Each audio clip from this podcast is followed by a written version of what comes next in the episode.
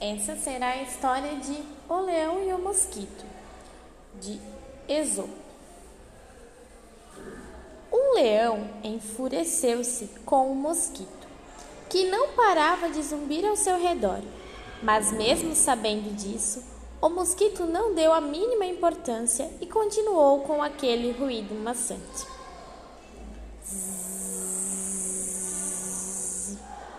Você acha que vou ficar com medo só porque é o rei dos animais? disse o mosquito.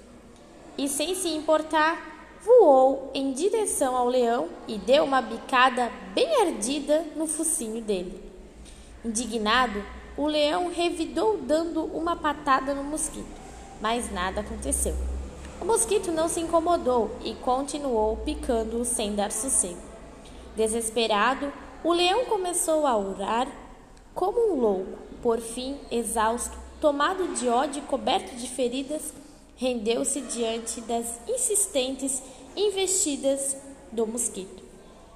O mosquito, julgando-se vitorioso, afastou-se dali, zumbindo, e foi contar a todos os animais que encontrava que tinha vencido o rei dos animais. Nisso, sem perceber, o mosquito se enroscou numa teia de aranha que emoldurava o galho de uma árvore.